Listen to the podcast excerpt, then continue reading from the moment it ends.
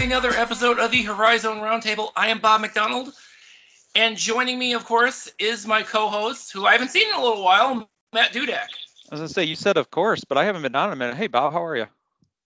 Matt, of course, you can find at uh, Horizon Matt. You can find the podcast on Twitter as well at Horizon RT. You can find us on the web at Horizon Roundtable, and be sure to subscribe to us wherever podcasts are found. And John, um, we've had many good episodes, but I feel like this one's going to be rise above the rest. Look, Bob, I know you're used to podcasting with John because I've been out for a minute, but I'm Matt. You got to try that again. Oh God, did I say John Parker? Didn't I? I know it's been a minute. Hi, I'm Matt. I'm that other guy that you usually talk Matt to. Matt Dudek, everyone. It's awesome. All right. Uh, yeah. Great so, start.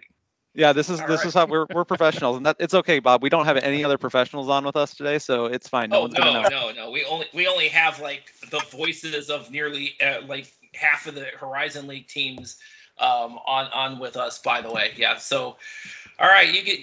Well, but actually, they could probably appreciate the you know how how live works. so yeah, I, Matt already gave it away. Um, this is good. This is our this is our our media forum. We have uh, we have the voices of multiple teams within the Horizon League. Uh, some have been on with us before, and uh, we we have quite a few new faces. So um, yeah, I'm gonna go ahead and get started with a couple of the folks that I'm sure you've heard in the past. Uh, first of all, um, and I we keep referencing you, John. John Nolan from Purdue Fort Wayne. Go ahead and introduce yourself. Hey guys, yep, uh, John Nolan here from uh, from Fort Wayne, and so haven't had a chance to meet a lot of you guys in person yet either, since uh, the Mastodons had just joined the league last year, and and what a year it was to enter into the pandemic. But uh, looking forward to hopefully uh, getting on the road some more this year and uh, connecting with a lot of you. Yeah, and also a familiar, uh, familiar voice for us. Thank you again, John, for joining us. And of course, um, also a familiar voice with us, uh, Neil Rule uh, from Oakland. Neil, thank you again for joining us. Yeah, guys, every time, anytime you got something going on, uh, happy to join with y'all. Uh, appreciate the conversations And I as think always. we might have lost him. Oh, I can hear him. Can you not hear him? oh, I'm sorry, that's me. I'm the one who has bad. Sorry, Neil. I, uh, that that one's on me. Oh, that that's okay. Uh, I'm happy to be with you guys. I guess that that'll sum it up. I'm happy to be here, man. There we go. All right. Um, also joining us, um, Chris Collins. Thank you for joining us. Really appreciate it. Um, from Wright State. Uh, thanks for having me on. And uh, Bob, I really appreciate you asking. It's the first time I've been on with you guys. And uh, True. a little background, you know, John Nolan. Hey, look forward to meeting you because uh, we did not have a chance to play last year because of uh, the uh, different schedule that we uh, encountered last year. We did not see Fort Wayne. Uh, look forward to meeting you and everybody in the league. And it's always great hooking up with everybody. And uh, just on a side note, this will be my 25th year doing games at Wright State. So uh, it's going to be an interesting year this year. It's gone by really fast. Nice. All right. Well, thank you again, Chris, for uh, for joining us. Also, uh, Brady Labor, Northern Kentucky. Thank you for joining us. Hey, thanks, Bob. You know, I'm a longtime listener and a first time caller here to the Horizon Roundtable. So it's uh, my pleasure, that's for sure. And uh, I'll be entering my 12th season of doing the broadcast for Northern Kentucky University, which does date back to our Division two days. All right. So so you already know where what, what you're getting into, and, and you still said yes. So thank you. That's exactly right. and last but certainly not least, uh, from Youngstown State, Rob Schmidt. Thanks, guys. Uh, look forward to talking with everyone again today. I know it's it's coming awful quick, so it's you know it's this is my 21st year, and, and each year just keeps getting quicker and quicker. And you know I, I want to thank all the guys on the call. You know it's it's been a lot of fun to get to know them, and you know it's always the highlight when you make a trip to whether it's Oakland or Wright State or you know looking forward to going back to Fort Wayne. Haven't been there since my first couple of years when we were making the transition out of the mid-con. So um, you know I enjoy that trip down to Northern. Um, so thanks again, guys. I appreciate it. You know, I love what you do for the Horizon and, and really mid-major basketball. It's important to, to kind of continue with that thread and, and, you know, social media has been a big advantage for us. Yeah, no problem, no problem. So, um, yeah, so I am I'm glad you got. I, I know Matt got a few questions, but I actually want to, and I also know, um, I believe we may be hearing from Greg Rakestraw from IUPUI uh, at some point in time in two. Um, unfortunately, I, I know there were a few who weren't able to make it, but we'll get them on at some other point in time. I know we will. Um, but I'm glad actually that you guys referenced this a few times. I'm actually glad you asked this because this is a question. I know Matt has a few questions, but I wanted to ask this right off the bat. Is that the there were instances like where you guys didn't see each other during the pandemic because your teams didn't play. I mean, what, what's the, what's that going to be like in terms of the difference between you know how everything operated last season and going into this season?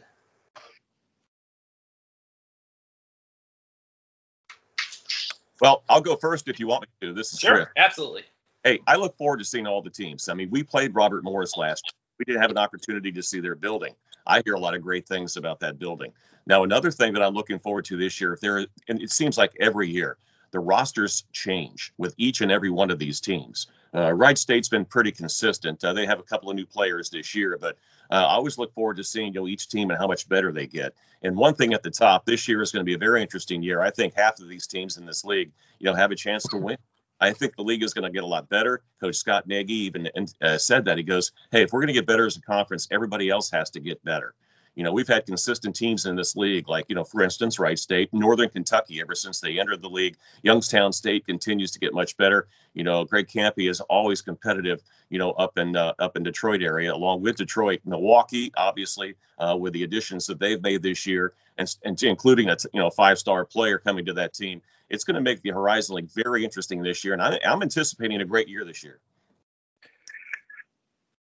I'll, I'll follow with Chris. You know, uh, this is Rob at YSU, and um, you know, I think the difference is going to be. I, I think you're, you're you might see a few more, uh, you know, upsets if if you want to call them that. I, I think you know last year when you were playing back to back, whether it was Friday, Saturday, Saturday, Sunday, um, you know, it, there wasn't there weren't a lot of secrets in that second game.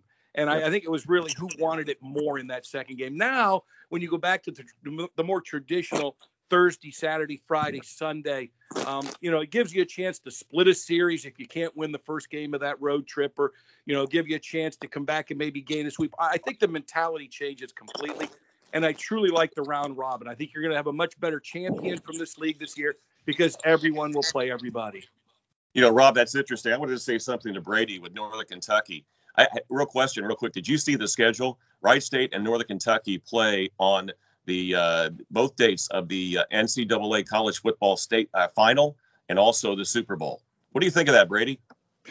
Very disappointing, Chris, actually, yeah. because I kind of like to, you know, that especially that crossover because I'm a football guy. I do a lot of football broadcasting, despite the fact that Northern Kentucky does not sponsor football. So yeah, I, you know, it's it's a it's a crying shame, Chris. But what are you going to do, man? It's better than having a real job. Well, absolutely. I just want to get your thoughts on that. yeah. Well, you can't have everything, you know, so no. you might as well just, uh, you know, it's the thing, you know, the freelance thing, Chris, where you'll go three or four days without working at all. And then three different people will call you for the same date. I, I kind of, you know, preface it kind of the same way. all right. I'll, ha- I'll have fun with Kelch on that one. That's right. But hey, Chris, as, um, I, I, do, I season, do have an angle on that. Yeah. What was that, Neil? Yeah, with with the Super Bowl thing, what yeah. I found with our broadcast, the ratings are are higher, like a lot higher. And I, I one of the theories I guess I concocted, and you know I just kind of made this up, but it sounds like it makes sense, so I go with it. But I, I think I think it's a day that people have dedicated towards television. Like they said, hey, we're gonna watch TV here today. And every, every single year that, because there were a couple years ago, I think we played early on Super Bowl Sunday, and the ratings, just for no particular reason, were so much higher. So I, I think that has a lot to do with it. That, that, that's at least in my opinion, that's why they do that. Well, let's hope so because they will play earlier in the day. You're right. And the Super Bowl will be played later in the evening. Right. Yeah, but my my thoughts on the season coming up though, and of course this is Brady again from Northern Kentucky, is the fact that maybe we're going to have a little bit of normalcy or a little bit more normalcy than we had because I I think all you guys can attest it was pretty weird being in an empty arena other than you know the staffs, the players, and where they positioned um, myself and Brad Redford for the TV games, we were on the floor, believe it or not, but opposite the benches. And the only noise was coming from each team's bench. They were their own student sections. And then, like free throws late in the game, you could hear a pin drop in that place. And Brad and I would have to whisper at times with a with a golf whisper to make sure that some coach wasn't going to get upset because of what we were saying because they could literally overhear it. Because when we were on the other side down by the visitors uh, bench, that did happen when the gym was full of people. So yeah, just any kind of normalcy, I think um, you know everybody will appreciate coming up, even if you have to do things like wear mask. That's a small price to pay because at least we'll have fans back in the in the arenas because they deserve it because they went through as tough a time as the players and coaches did as well. Uh, yeah, I, I, agree with that. Uh, the players are looking forward to having fans back in the stands. Uh, it was very difficult. I don't think anybody had an advantage. Uh, although Cleveland State maybe because they had a cheering section and all those players on their sideline. Out jump up off the bench last year. You know, this year you advantage, even if it was an advantage at all. Is everybody's arena? Did you? Are, is everybody gonna be allowed to have to wear a mask? What's the COVID protocol? Have you heard anything yet? Well, I, I, know at Beeghly we're gonna we're approaching it as normal as as, as pre-pandemic. There may be a mask um, mandate. We're, we're still waiting to hear from the state, but as of right now, you know we're we're gonna have the seats pulled out uh, front row. There'll be no seats pushed back. We'll have the media tables back on court side. Um, you know, I think they're they're discussing certain protocols. Um, so we may end up wearing masks, but I, you know, I, agree with the rest of you guys. I think that's a small price to pay to have them back in the arena. Oh, I, I, agree. We're supposed to be back down on the floor. They had us all the way at the top of the concourse. Anybody familiar with the Nutter Center? That was a long way away. I didn't much. Wasn't that to me? It wasn't that bad sitting that far away. It's just like doing a football broadcast. But on the angle which we had, we couldn't see one of the baskets really well at all because it was on an angle and it blocked off at the square, and you couldn't see if a ball was going in or not. So I'm, I'm hoping. I'm looking forward to getting back to some normalcy to be able to see a game. Yeah, and at Northern Kentucky, every building on campus, uh, a mask is required inside any building, regardless if it's a it's a you know an academic building or you know the arena. And the thing is that that went the same for soccer as well. Uh, even though that's an outdoor stadium, anybody inside that press box was required to wear a mask. All right. All right, guys. Yeah, you guys ready? The, for, uh, oops, sorry. Oh no, go please. No, finish that. out. Just, go ahead. Sorry, John. To, to, yep, just follow up on that. I know Purdue Fort Wayne at this point on campus, uh, masks are required through Thanksgiving. Um, so we'll see. Although the Mastodons will actually be playing the majority of their home games across the street from campus at the Allen County War Memorial Coliseum. Not 100% on uh, what their policy will be come uh, next month. But um, yeah, as far as the schedule goes too, it is ironic with uh, Purdue Fort Wayne's debut in the Horizon League last year that geographically, the two closest schools, IUPUI and Wright State, didn't have a chance to to wind up playing either um, yeah. due to scheduling and rescheduling. So again, something that for Purdue Fort Wayne, uh, a bit of an unknown uh, at this point, even going into year two. Okay. All right. Well, with that, that's some wonderful conversation. I love having you guys on because me and Bob don't have to talk. So I'm just going to kind of prompt that's some right. questions with everybody. That's kind of our plan here, and we're going to let you guys do what you do, and that's talk. Um, I'm going to start with my hometown guy, though. I'm going to give him that credit. Uh, I'm going to start with Neil Rule. So, Neil, I got a couple questions. The first question I have for you, Neil, and this is a question I'm going to ask everybody. Uh, Neil, who's your favorite other coach in the league to interview or talk with? My favorite other coach in the league to interview or talk with. Um, yep. Can't can't pick Greg Kampe. So outside of your own coach, who's your well, favorite to, to talk to? He actually can't because Kampe is my favorite because he just talks and I don't have to. Uh, like you were just saying about the podcast, because he's he's never met a question or a microphone he didn't like. Oh, I know. Uh, so so so so he just he just keeps it rolling all the time. So so I do. Uh, I, I am skewed in that respect because he makes my job easy. Um, so so so as far as that goes, uh, you know, he, he certainly is my favorite. But I guess I I did enjoy. You know, I, I really do enjoy talking to I, Jerrod Calhoun, I, I, really enjoy talking to uh, from Youngstown State because he, he's a guy like he has stuff to say. You know, when we sit down, because because coaches fall into two camps, right? They they're the you know the the just cliche, uh, hey, we got to play well to win, and that team represents a challenge and all that stuff. But but Jerrod Calhoun, when I talk to him, he keeps it real, man. So so I I, I have to say I do enjoy talking to him we've had the uh, opportunity to speak to him before too, so I, I, definitely get that. So my other questions for you, Neil. Um, First one is I don't know if you had a chance to listen this week. Uh, Greg Kampe did his coaches show um, hosted by Neil Rule, and uh, during it he talked about he's had to change his coaching style a lot. Um, and it's no he's trying to get away from the my way or the highway that he's kind of known for. Um, do you think that that's going to have an impact going forward for Oakland as far as losing players in the portal? Uh, as far as him, you know, changing his style, I, I think we're all like that though. I, I've noticed that even in my life, like my personal life, and the way you know, if I go out to the grocery store or if I go out into the world, I mean, I, I, think I've tried to adjust the way that, that I view things and the way that I do things and the way I interact with people. I, I think that's just the evolution of, of people, you know, as you, you get along in society and you see how things are going and stuff like that. We're, we're moving, hopefully we're moving towards a more, you know, empathetic society and those types of things. I mean, I, I don't, I don't know that, you know, Greg changing you know, saying, hey, I, I have to get off that my way or the highway thing. I don't know that that's going to make a ton of difference because let's be real about this transfer portal thing, right? If kids feel like they're not getting the playing time that, that they want, they're going to leave. Or if things aren't going the way they want, if they're not happy with their role in the offense, they're going to leave. I mean, that's just the way it is. So, you know, I, I, I don't know. I mean, you can say those types of things, sure. And will it have an impact somewhere down the line? Certainly it could but this is this is where we are now, and you know it's it's a transfer portal, but it's free agency too. I mean, let's just call that what it is. And I I think that in a little bit, will water will find its level as far as this goes because I think that everybody that jumped in the portal last year, and, and Coach Kampe talked about it, you know, all season long last year when we do his show, you know, you're going to see thousands of kids in the transfer portal. And I forget, you know, Matt, you you listened to the show. I forget the exact number he said, but there was what a lot around 500 kids that didn't find somewhere else to go. I mean, think about that. Like there was there was a lot of quote unquote unintended consequences uh, with with the transfer portal. So that's a kind of a long answer to your question, I guess. But the moral of the story is we're going to continue to see it. If guys aren't happy with their role or they're not happy with the playing time, they're going to get they're going to leave, and it doesn't matter how you act or how you treat them or anything like that. No, I think that makes a lot of sense. Uh, did you have a chance to listen to that coach's show this week? I was I wasn't sure if you had a chance or if that question was going to catch you off guard. Um, my, uh, yeah, no, I, I yeah, I, I I caught it, Matt. We'll say it like that. I, okay, I, I cool. Uh, my other question for you is, uh, we those of us that got to uh, see Oakland last year, we saw that uh, Kampe started running this uh, zone defense that he he seems to really be enamored with, and it was a lot of fun to see him run something different after all these years. Um, Oakland Oakland though is is lacking size down low, and you know they're going to be running six eight six nine down low.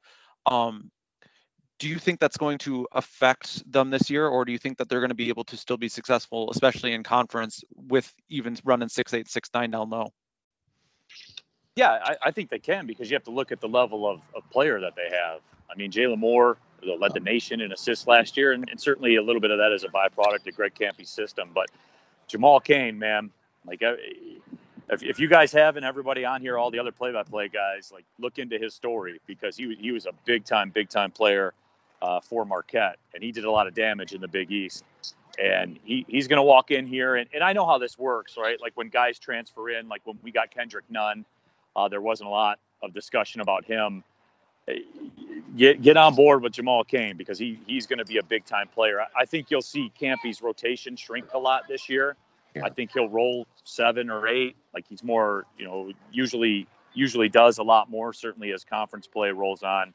But I, I, I think though size wise they're going to be okay because while you talk about the top end size at, at six nine, you got to remember too. There's going to be you know, Micah Parrish at, at six six six seven. I mean, you go across the board. That front court is going to be big. The lower in position you go, when you start going down to the four spot, the three spot, the two spot, they're going to have a size advantage in those departments. So, you know, parlay that with that zone, and it can be tough to rebound out of the zone, certainly. So they'll give up some offensive boards, but Micah Parrish was a game changer, man. You know what they say that, you know, necessity is the mother of invention, and that's what Oakland had to do last year, and they found something. And uh, Micah Parrish at the top of that zone's a problem. I mean, a lot of you guys saw it. It, it. It's a new day defensively for Oakland, I guess you could say. I uh, I agree, and it's uh, it's nice to hear. I actually didn't even think about it. Some of these questions are going to kind of give you all of you guys in the media a chance to you know prep for for in conference games. So that's kind of fun. So yeah, that's definitely something to be looking forward to with Oakland is uh, that zone defense return and you know what happens on year two of it. Um, that's all I got for you, Neil. Thanks so much for uh, for answering those. We look forward to uh, hearing everything you always present with Oakland University. Oh no, I, it's it's great to be with all these guys. I'm looking forward to seeing y'all again. We can get on the road and uh, you know, hopefully the opportunity presents itself. We can we can get back together on the, on the town, and you know, if we have a bourbon, then we have a bourbon. I'm just saying, you know, we can do that. That sounds awesome. I, I, I look forward to those stories at least. You know, that, that's always a nice thing on our side. Thanks. Yeah, that, that, that's my that's my favorite part of it all. Appreciate it, guys. Uh, I'm gonna go keep moving down my list here. My my next one, uh, Brady Laver from Northern Kentucky. You you oh, are no. up next on, and uh, Brady, I, I have to ask. And Sorry. Bob's already laughing because he's seen my question. So Brady, my first question, you actually get uh multiple questions. You get you get an extra question. So, so my first question seat is what you're saying. Yeah, you you get the extra question is Brady, why does NKU Athletics hate our podcast? What do we do wrong? I mean, I have to ask that question first. Well, what do we do? What do we do wrong? I, we are credentialed at 11 of the 12 schools, but NKU refuses to credential us. We just want to cover I, y'all. I, will be honest with you guys, okay? I'm employed by those people who are denying you the access. So it would be it would be career suicide for me to go on record to tell uh, you why. I would be more than happy uh, once this does not go out in public to uh, explain some things to you you know what? That's actually an even better answer than I imagined. I thought we would just laugh it off. So either way, it's all good. You know, was we, already we do laughing because I already knew what the we do. We do our best to still cover, and maybe eventually we can learn more well, or figure out what we can do different. Because we we, we want to make sure that we give you guys the exact same coverage we're giving everybody else, yes. and just get that access. So, but either way, 100%. Brady, we really appreciate. Couldn't, couldn't agree with us. you more.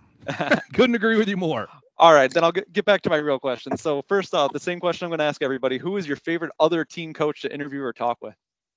Well, being on the TV side, it's pretty structured. So we don't really get a chance to talk too much as far as like a formal interview with a coach. But what we do is, as I alluded to earlier, our broadcast position, at least in the past, pre pandemic, was always down next to the visiting team's bench. So it wasn't as much interview type stuff, but it was banter you know, watching a guy coach up his team. And clearly Greg Kampe's the the easy answer because the guy's so darn entertaining, you know, throughout the game. And of course, during the game, he's obviously more unfiltered than he would even be in an interview uh, setting, if that's even, uh, you know, comprehensible.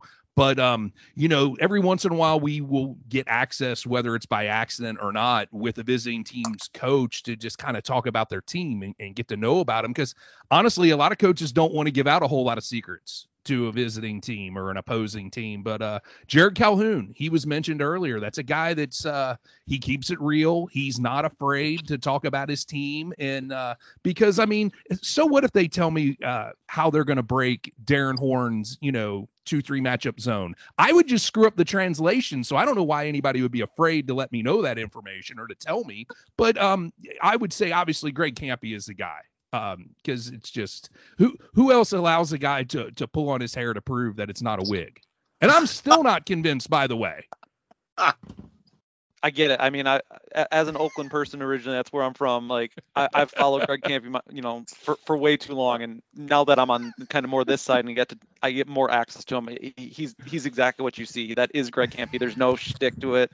There's no acting. Yep. He's just that's Greg Kampe. So yeah, always entertaining. I think last year, uh, with the empty arenas, um, you talked about him being sometimes a little unfiltered. I think with the empty arena, yeah. he uh, did his best to at least mind that, but uh, always tough, always fun though. Um, so looking ahead to NKU, um, how can Warrick mm-hmm. top his freshman year? Uh, just you know, continue to do what he does. One thing is is to get stronger. Uh, his teammates call him Twig for a reason. I mean, he probably weighed about 155, 160 pounds last year, and and he's got to build up his strength because I think he has the basketball ability, and he's not going to grow taller than six two or six three like he is. But I just you know feel like that he can continue to get stronger and elevate his game, and that is something that Darrin Horn, and it's not just because of Twig, it's because of the fact that he changed up his style as far as how he structured his staff he went away from having a full-time video guy to bringing in a full-time strength coach because he could not have both due to budgetary reasons so he just decided okay uh, student managers or whatever will take care of my video and i'm going to bring in a full-time strength guy and and and the results will show and especially with with with Quez. And it's not because he's going to look like you know Hulk Hogan or whatever, but he was a guy that his really only weakness was the fact that he was slight of frame. And sometimes because of that, he get banged around. Let's face it, you know, it, it's a mid-major league, but it's a man's league as well. And I think he's going to probably play closer to the basket some this year too. Well, that said, it, you know, if he put Wessel on, he's going to be. He was scary last year. He's going to be probably even scarier this year. Yeah, but um, but the guy to look for as far as uh, you, you everybody talks about how NKU is returning just about everybody. I, I mean, they'll have their starting five basically be returners, and then what Darrin Horn did was he strengthened his bench with either transfers or incoming freshmen. I mean, Chris Brandon is going to bring a presence, the transfer from Detroit Mercy, one of the rare in league transfers that you see. I know Wright State uh, is blessed to have one as well, but, you know, Brandon is going to be somebody that is going to allow Adrian Nelson to do other things because Adrian Nelson he committed originally out of high school to Detroit Mercy as a wing player, and then he ended up in the post for Northern Kentucky, basically out of need. He's going to be able to move around now. He isn't going to have to be planted down there in the block, even though he's a beast rebounding wise. But as far as the newcomers go, what Darrin Horn has let everybody know is that uh, the freshman Sam Vinson, Gatorade Player of the Year in the state of Kentucky, he's like, man, I don't know if I can keep this guy off the floor. And when you see him, he don't pass the eye test, man. He just looks like a pasty white, long-haired white guy, you know, like a soccer player kind of kid, you know. But when you see him out there hooping, man, he can play one through three on this level in this league right now. And that's a guy that's going to be a pleasant surprise to anybody that doesn't know who he is. Well, that's awesome. You actually kind of answered my next question where I was going to ask, like, what are the next steps for this year's team? But I mean, you're kind of talking about it. So that's, you know, it's it's building depth, obviously, because I mean the starting five that was the problem last year. Is once they went to the bench, I mean they couldn't go deeper than six, and you know a lot of those guys who disappointed them, you know they've moved on and they've been replaced. Uh, Sabian Sims, uh, another Division One transfer from North Dakota, will come in and play some small forward. I think Trey Robinson's role will change more because they were trying to figure out what he was because he could do a lot of things. So, uh, you know, I think those will be your top three bench guys, meaning uh, Vinson, if he doesn't become a starter, along with Robinson and Sims. And, um, you know, and Chris Brandon's a wild card as well because he could sneak into that starting lineup as well. And then you got a couple other guys that that could help, but you don't have to depend on them to help. You know, younger guys, freshmen, you know, like um, like Zaya Mason, for example, another uh, Mr. Basketball candidate in the state of Kentucky. So uh, I think the future's bright. And it'll be a much deeper team than what you saw of Northern Kentucky last year. Do you think that uh, the Brandon transfer, especially being in league, does that just provide some immediate help just because he's already familiar with the league? You know, we've seen him play physical down low. We know what he brings. Like, is that going to be probably a, a big be- benefit to NKU, I would imagine. I mean, sure, as far as him, you know, being familiar with other teams, but also other teams are familiar with him. So there's no secrets when they roll Chris Brandon out there. You know, it's not going to be like last year with Marquez Warrick and you're like, whoa, how did this happen kind of thing. So, I mean, it goes both ways, but definitely anytime you can bring in a veteran presence, you know, right off the bat. And of course, that's, you know, one of the benefits of the transfer portal is uh, to bring in a veteran presence, regardless if it's uh, from in league or not, and, and, to make an immediate impact. And uh, and they're expecting that out of Brandon. But I do think it'll be more off the bench. But it's he'll play a lot. Don't don't get me wrong. Well, I'm going to take your transition there because you, you talked about bringing in players. So I'm actually going to move over to, to Rob Schmidt uh, from YSU. How are we doing today, Rob? Doing well, thanks, guys. Um, oh, i I'm sorry. I'm sorry, oh. man. I, I, yeah, I'm sorry. I, I, I'm sorry, Rob. Sorry, man. That's I know okay. uh, John has John actually has uh, something coming up soon, so I oh. was hoping that you ask him. No, no, because he actually has some new faces too, by the way. Well, yeah, absolutely. I, sorry, I guess like I can I can take that exact same uh, transition either way. So, uh, hey, John Nolan from uh, Purdue Fort Wayne, how we doing over there? Good. Yeah. Sorry for no. like last year with a last minute scheduling change. Uh, you don't know you're going to play. You don't know you're going to talk to. But uh, yeah, thanks for uh, getting me on. No problem. We appreciate again. Everybody's doing awesome for coming on with us. We appreciate it. Trying to balance some schedules and all that. So, John, my question, uh, my first one, uh, favorite favorite other team coach, especially last year. They were all kind of new to you. Did you get a chance to get right. to know any of the other coaches? So I, I, guess I got to talk to everyone who came uh, into Fort Wayne last year, both on the men's and women's side. And I'll say I definitely was entertained by Coach Kampe's stories, especially since Fort Wayne has a Portillo's. And so he was, you know, in his glory with the Portillo's nearby the hotel and was telling me about what he's going to have to eat every day. Um, I'll say on the probably overall though, and she's no longer in the league, but uh, Coach Katrina Merriweather from Wright State now in Memphis, she was I thought probably the most impressive person I talked to overall. And uh, you know, I actually grew up in New Jersey, and I uh, grew up not too far away from where Andy Toole grew up. Robert Morris is head coach, so I got to give him a little bit of love too for uh, some East Coast roots here in the horizon. Absolutely. Um, so with last year being the first year for Fort Wayne, what do you think um, the team learned? You know, first year in conference. Yeah, it's interesting. I forget if you guys had talked about this with uh, Jon Coffman, the Mastodons head coach, when he was on during the summer, but he said he's not so sure exactly what to take away from last year because of how uh, unique it was due to the pandemic and even just playing styles. And I know as far as how Purdue Fort Wayne uh, historically has been a pretty up tempo team, and, and, then having back to backs that threw things off, not to mention um, how so many teams, including uh, the Dons, were impacted by COVID as far as their practice schedule goes and continuity there and game planning on the fly and stuff. So, and even at this point, some of the, you know, things that you just need to boxes you need to check off, like, you know, where to eat on the road and what the hotel is like on the road. There were some places that they didn't get to at all. So, um, still more learning to do probably going into year two, I would say, than otherwise. Yes, he did mention that. Yeah, I yeah, I think uh, I think that's where I, I get some of my info from. You know. Turns out that coach might know a little bit, huh? yes, no doubt. Um, what do you think? What should we expect from the transfers? And I'm going to ask you about two transfers, and one of them I will tell you I don't know how to say the name properly, so you can teach all of us how to hopefully say this correctly, so we can all do it for broadcast or anything. One of them is Morton Robinson. I feel comfortable about mm-hmm. that transfer, but the other one, um, how do we say that name?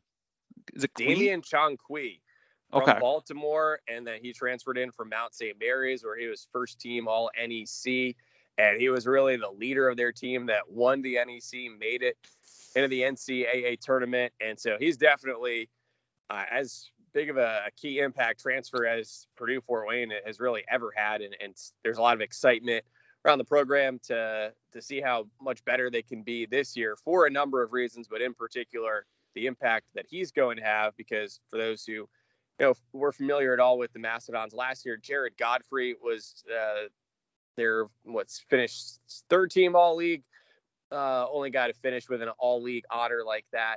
Um, and he had to sort of do everything last year bring up the ball at the same time, be the go to scorer for much of the season. Now, all of a sudden, Damian's going to come in, and while he's somewhat undersized, uh, super fast, maybe a little bit similar to like a, a Jalen Moore uh, at Oakland. And so Damian's going to have the keys to the offense, running the point. That'll allow Jarred not only to maybe be better off the ball, but I think the Mastodons are also expecting him to be able to be a better defender.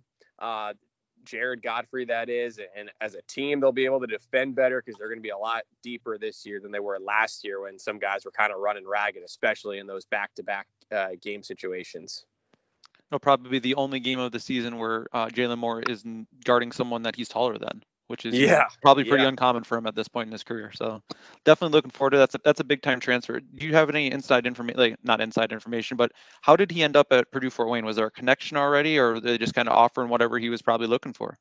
Yeah, there is a connection actually. One of the Mastodons' assistant coaches, Mike Wolf. Um, he was previously the director of basketball operations at Mount St. Mary's and so it's kind of random, but all of a sudden there's this uh, Maryland to Northeast Indiana pipeline going since Mike came over. Uh, it actually started with the uh, the sharpshooter Bobby Planutis.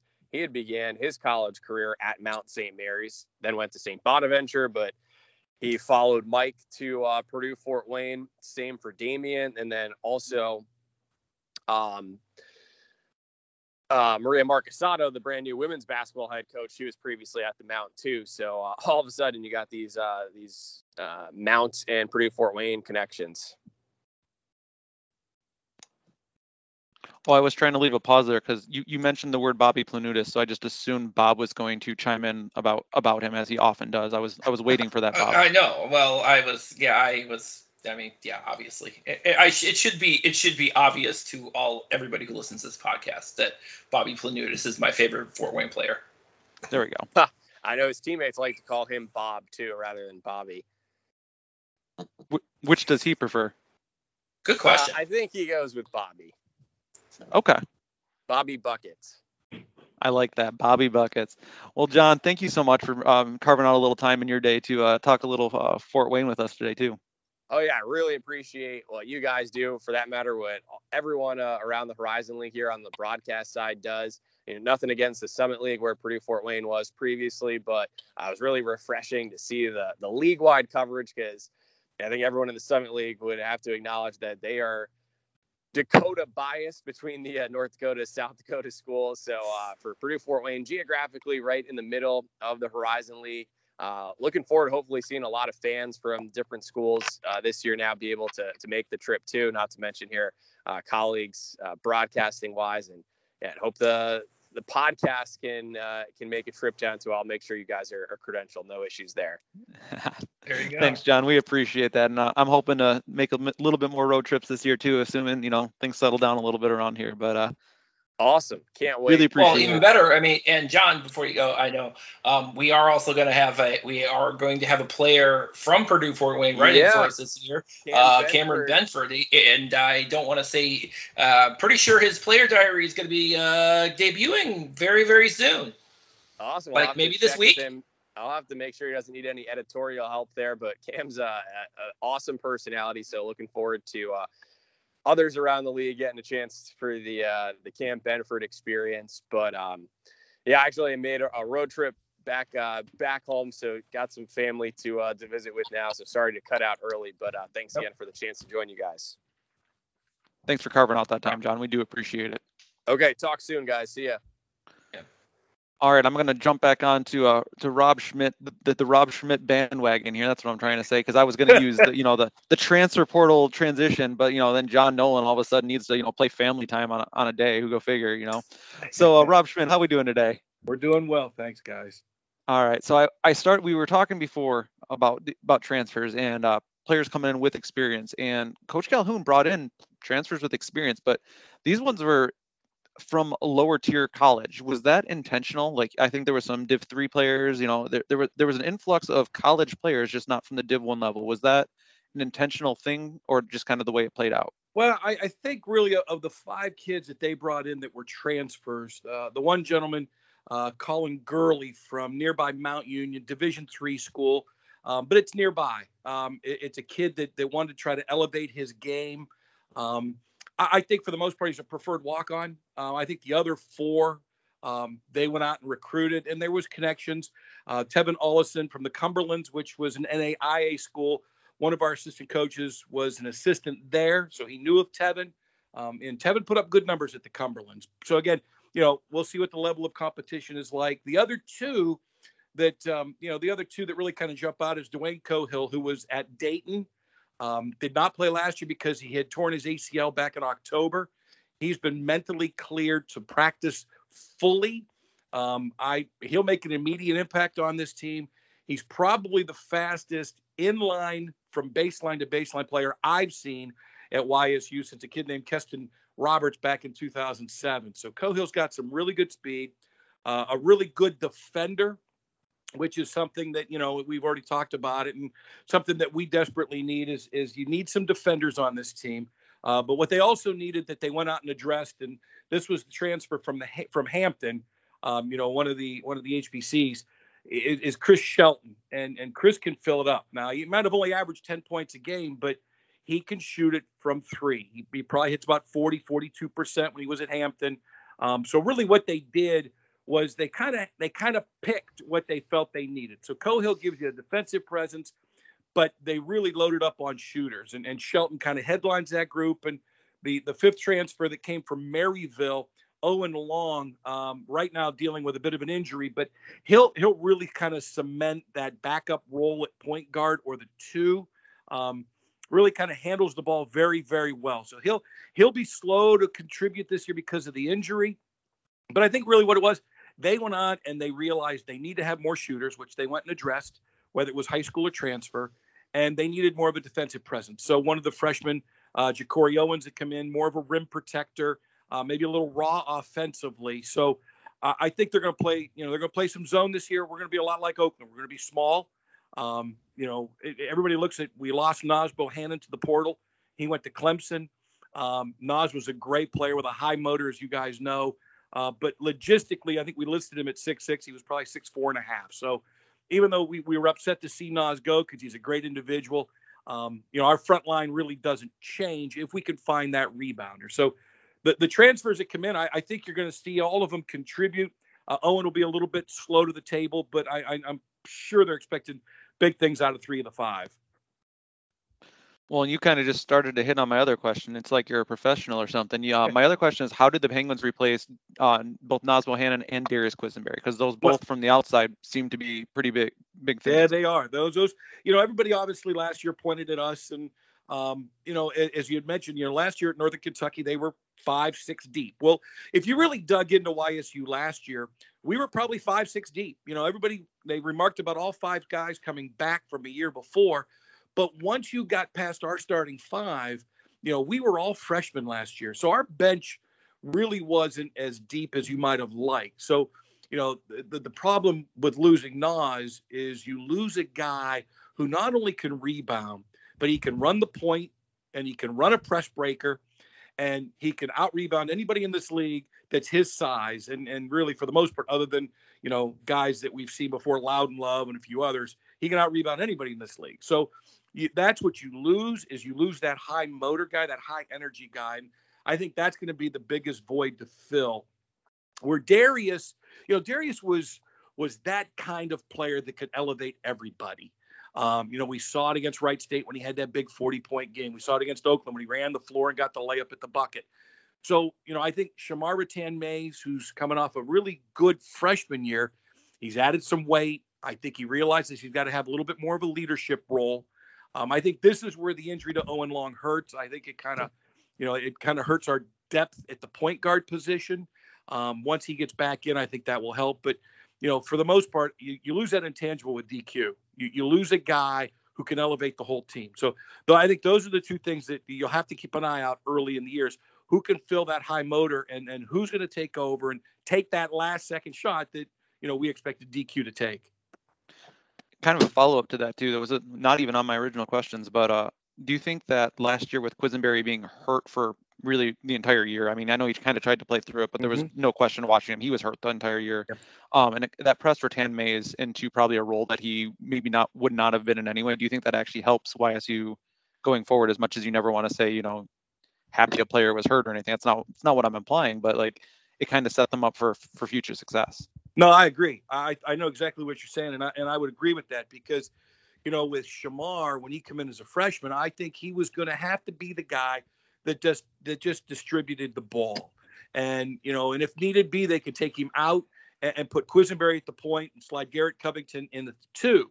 So I, I think they knew that they always had a point guard that they could rely upon. But you know, Shemar was pressed into duty, and I thought he handled it really, really well. I think what he has to work on, and and I talked to him a couple of weeks ago, he's got to be a better shooter. He's got to be a more consistent shooter, um, and, and he's got to he's got you know he's he's not the biggest guy in the league, so he's going to have to figure out a way to get to the basket. You know, Darius did a really good job getting to the basket and getting fouled and you know making those clutch free throws. Shemar's going to have to do that same thing and figure out a way to get inside and either distribute or, or score off the dribble. So I, I think last year, all that experience is going to come back twofold because, you know, I think they can depend on him more as, as a natural sophomore than they could have before. Yeah, I agree. I mean, I got to watch YSU uh, a couple times last year and uh, was definitely impressed with not only the way he stepped in, um, but also uh, Covington really had upped his game as well. So I'm curious to see, you know, what he what he's going to bring this next year. Yeah, with Garrett, you know, and, and obviously, you know, those are the two players, Garrett Covington and Michael Akuchie are the two that benefit from the extra COVID year. So they're fifth year players in this league. And then that's invaluable, even if there's just two of them, um, because they know this league. They know how to play with one another. At the end of the season last year, as you guys saw, there was really nobody in this league that ran the baseline as well as Garrett. And, and, and Chris can attest to that because of the game against Wright State. Um, but nobody nobody read the defense on the baseline better than Garrett. And he's a three-time All Defensive player. Um, you know they're going to move him around this year because of our our height differential. Um, but just how smart Akuchie is and, and Covington is going to pay huge dividends in this league because there aren't many guys that have played five years in this league and, and know the ins and outs and how to help those guys prepare. Definitely agree. And again, it's like you guys are professionals. You keep setting me up. You know, you, you mentioned Chris Collins over here from uh, Wright State, and Chris, you're up next on my on my list. Oh, hold on, I'm not Rob. I didn't ask you my favorite question. Who's your favorite coach outside of Calhoun? I'm sorry, Chris. You're gonna have to wait one more minute. Almost to you. I, I can't not ask this question because I, I love to hear what you guys get to hear and see. You know. Well, you know, it, it's funny too because you know this league's had some turnover at, at, the head coaching position. So some guys that you may have had a chance to talk to, like a Linc Darner at Green Bay, is no longer there. Um, you know, I've had a chance to kind of meet Andy Toole because we play Robert Morris annually, and, and even before they came into the league. Um, but you know, everybody has a Kampe story, and, and I've got one. Um, and it really just happened last year during the pandemic. So we uh, you know i would i would drive separately from the team when they would travel. I because of tier one tier two tier three um, i did not travel with the team last year. So i would i would travel myself and jamie hall the uh, basketball contact for the athletic communications department. And i remember sitting at the arena after a game and the team had already left and coach Kampe and neil i think we're just finishing up their post-game interview. And he's never really talked to me. I've you know i sit down set up do the game tear down and I'm gone with the team on the bus. But obviously, I had more time to kill this year. So he walks by and he goes, All by yourself. And I said, Yeah. we ended up striking up a conversation for about 20 minutes. And I know Jerrod really, really likes Coach Kampe. They get along very, very well, talk all the time. And Jared tells me stories of, of Coach Kampe and what he has to say about the league. And, you know, I love hearing stories about how others like, dislike, don't care about the league. Um, so it was, you know, we were talking about Shemar and we were talking about if you can get Quisenberry healthy, you guys will be dangerous in the tournament. And then I said, you know, Jalen Moore, you really found a, a diamond in the rough there. And he goes, yeah. And by the third year, he'll be here because he gets the COVID year back. He may be the best point guard, point guard Oakland's ever had. And, and that includes Kay Felder because he's going to know Greg's stuff inside. Now, I just, it was a really good conversation, kind of an impromptu thing. I didn't approach him. Uh, he just kind of, you know, him, he's just so open and, and friendly just kind of walked by, and, and I really appreciated that. It really kind of um, you know opened my eyes to everything you guys get a chance to deal with, and, and I really enjoyed that part of the of the trip to Oakland that year. You know, Matt, you probably should have just rephrased that question. Who is your favorite other team coach to think, and why is it Greg Kampe? so, Chris, Chris what is, is, your, is he yours too? Chris, what's your Greg Kampe story? Let's just have a Greg Kampe hour. This isn't even a media hour. Let's, let's talk Greg Kampe. And, and the tough thing is, though, guys, the tough thing is, I, I, know a lot of this when we travel, and, and the rest of the guys, you're usually you're you're coming in with the team, so you're getting there an hour and a half before tip, and, and you got to get your equipment set up. Um, you know, you got it. you're, you're hitting you're hitting the pregame 20, 30 minutes before tip. There, it, the unfortunate thing is you don't get a lot of time unless you go to shoot around and the other team's just finishing up or just walking in the gym, and then it's usually head coach talking to head coach. Um, you know, we're that's the thing. With, he's just so outgoing. I, don't know any other coach. You know, I, I know Coach Nagy is a very straightforward kind of guy. I've I've been involved in conference calls with him, and and I respect him because I, I really appreciate what he's done at Wright State, and even before that, at South Dakota State. But to get that one-on-one, eh, there's there's not many guys in the league other than Jerrod and Greg. You know, I, I Coach Coffman I've talked to because we used to scrimmage them. We used to scrimmage Port, uh, Purdue Fort Wayne every year before they came into the league. So I would go to Fort Wayne with when the team would scrimmage there and had a chance to kind of be around Coach Coffman. And and I'm really impressed with him. And I, I it won't be long before you know they're in the upper half of this league.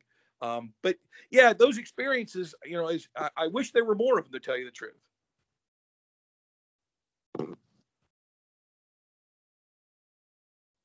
Chris, do you have a, a Greg Kampe story for us? Oh yeah, okay. I, I thought it was my turn yet or not. Okay, uh, yeah, uh, hands down, uh, Greg Kampe right now uh, because of what Rob had mentioned. Uh, he's very easy to talk to. At the end of the game last year, uh, Jim Brown, who I do the games with, who was a former coach, Uh, they sat down, they'll talk for 20, 25 minutes after a game if we have time. And he shares a lot of interesting information, not only just with his team, but also uh, the uh, where college basketball is and where college basketball is going. And it's very, very interesting to hear, you know, his comments because he's been around for such a long time. All right, so we've all agreed that Greg Kampe is the guy. Yeah, we'd like to hear and talk to. All right, but let me go back. I mean, I said 25 years now uh, doing games in this league, but one guy who really stands out who's no longer here, obviously, is Bruce Pearl. Uh, Bruce Pearl uh, would have all types of entertaining stories, and he would come by. At the time, I was doing games with John Ramey, a former Wright State player.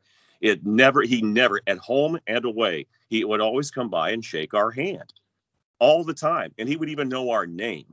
You know, so we'd strike up a conversation afterwards. But you talk about a guy that was out there and who uh, uh, was a real cheerleader, you know, for his team and also knew how to work the media. You know, Bruce Pearl was one of those guys. I, I wish we had been around w- with Bruce Pearl. I think Bruce Pearl in the Horizon League with with social media would have been an absolute over the top gem. No question about it. You're absolutely right. That's going back a few. Uh, he, you know, when you, when I think about this league and how competitive it is now, ever since Butler left, there's no real dominant team. But you know, at the time, Butler was dominant and uh, so too was Milwaukee. You know, when Bruce Pearl was here. You know, so uh, that's great for the league, and the league is getting a lot better. And that's, as I mentioned at the outset, I'm looking forward to see how this uh, this season transpires. All right. So my first question, I, you know, I'm, I'm looking at it here. I have it written down, and I feel like I have to preface it before I ask the question because the answer is is obvious, but I want to try to like find like the deeper level to it. And my question is, how much will Wright State miss Loudon Love? And you know, obviously, Loudon Love is Loudon Love. I'm, uh, uh, you you can't lose a player like Loudon Love and not miss him. No, but how no. much will it impact the team? Uh, absolutely not, and that's what we're looking forward to this year. I mean, but you look at this team, and four of the starters are returning. But this is the post Love era. You know, this guy has been here, you know, five years. He he sat out his first year as a red shirt and was here four consecutive years. And let's face it, you know, everything went through Loudon Love. This team had a plus nine rebounding uh, margin against their opponents last year, and a lot of it had to do with Loudon Love. So they're going to see early on before the league season starts because if you look at the schedule, I mean they have to go to Marshall, they have to go to Purdue out of the Big Ten, which is uh, you know going to be a top five team at the beginning of the season. They go down to a three-game tournament down in Naples where they have some uh, excellent competition. They'll play George Washington, they'll play Kent State, and whoever else ends up in that third game. But uh, you know they're going to have a tough, tough non non non schedule or non conference schedule. So we'll see a lot about how this team is and what identity it has. But I will say this from the outset: you got a guy like Grant Basile, who played when Loudon was out injured for a few games, and also when he got into foul trouble. This kid has a lot of skills.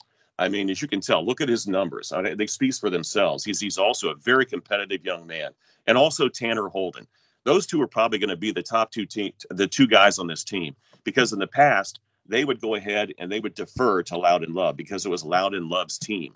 So this is going to be a more of a team effort. Uh, Coach Nagy has always been known of only going seven or eight deep, and uh, I think that I think the biggest transition now this year with this team is going to be depth at point guard.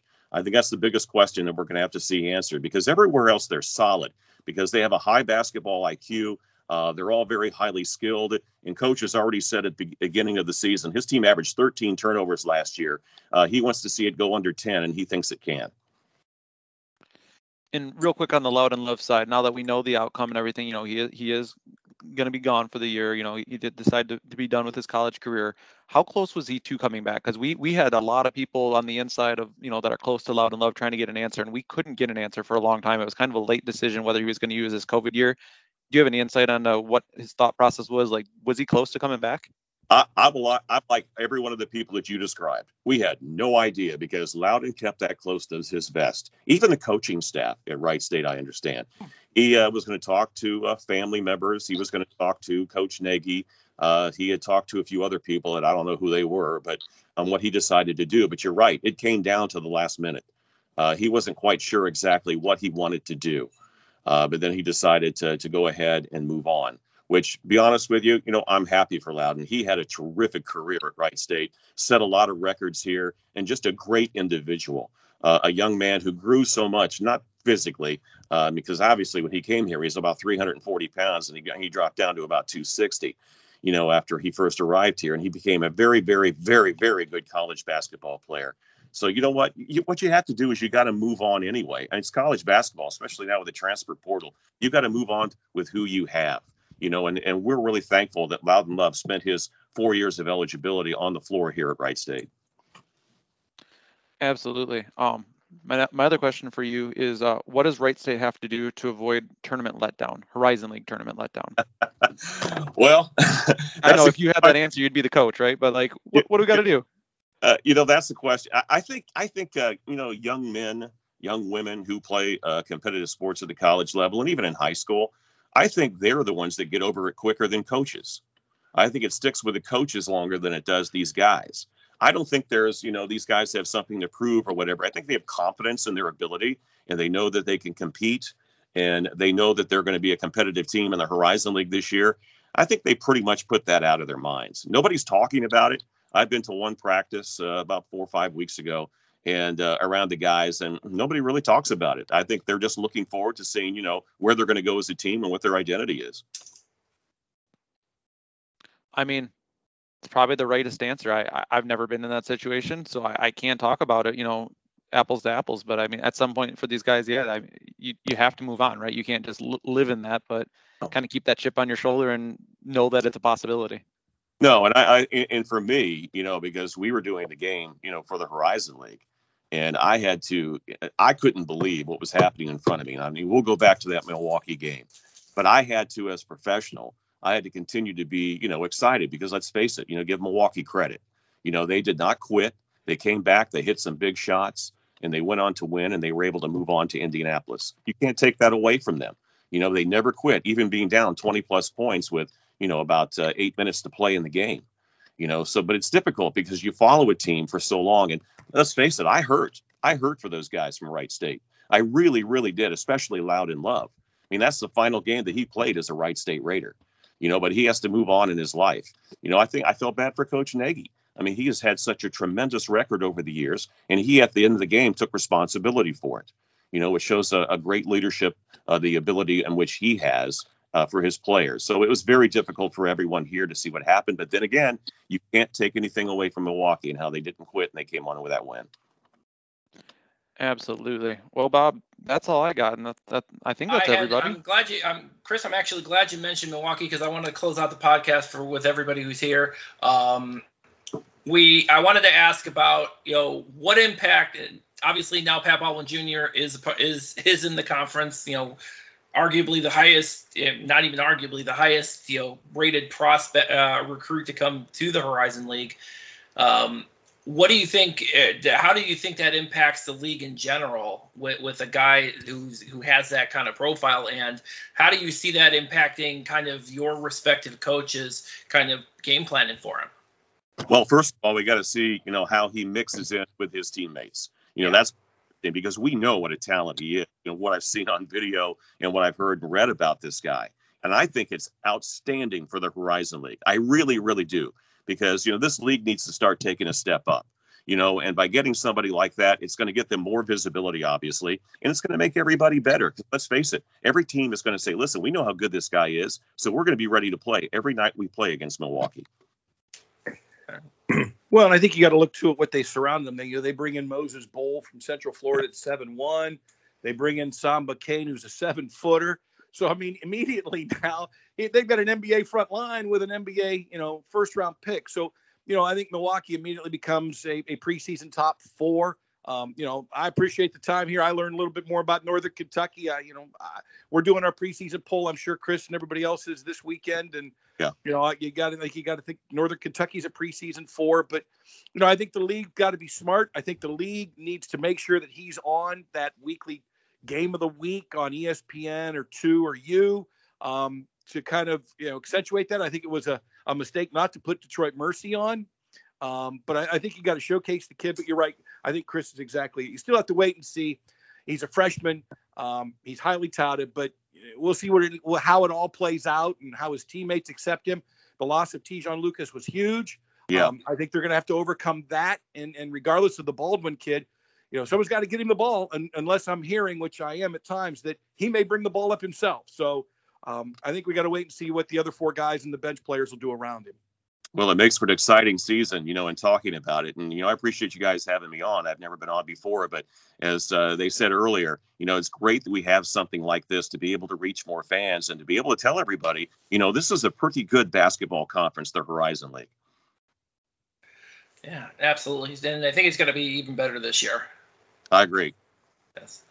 So, gentlemen, I really appreciate everybody coming on. Obviously, uh, John Nolan and Neil Rule did uh, did uh, were were not here. Um, you can find him on. You can find John on Twitter at John underscore G underscore Nolan on Twitter, and Neil Rule Neil at Neil Rule. Um, Joe, uh, we'll start with you, Chris. Where can they find you on Twitter?